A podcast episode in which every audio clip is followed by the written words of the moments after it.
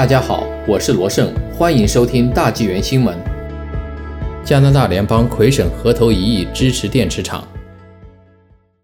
加拿大联邦及魁北克省政府正在联手投资清洁能源，推动车辆电气化的进程。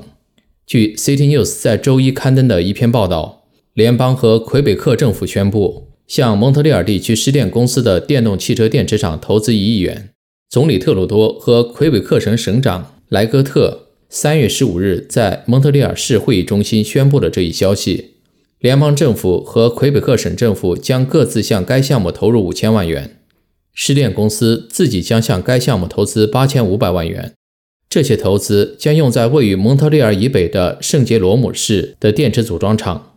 该工厂的建设预计在二零二三年完成，投产后预计将创造一百三十五个工作岗位。特鲁多在新闻会上说：“支持制造业和加速本国运输系统电气化进程的项目是联邦政府的优先目标。”施电公司表示。新工厂将使其能够控制与电池生产相关的成本，并对用于电动校车和卡车的电池设计有更多的控制权。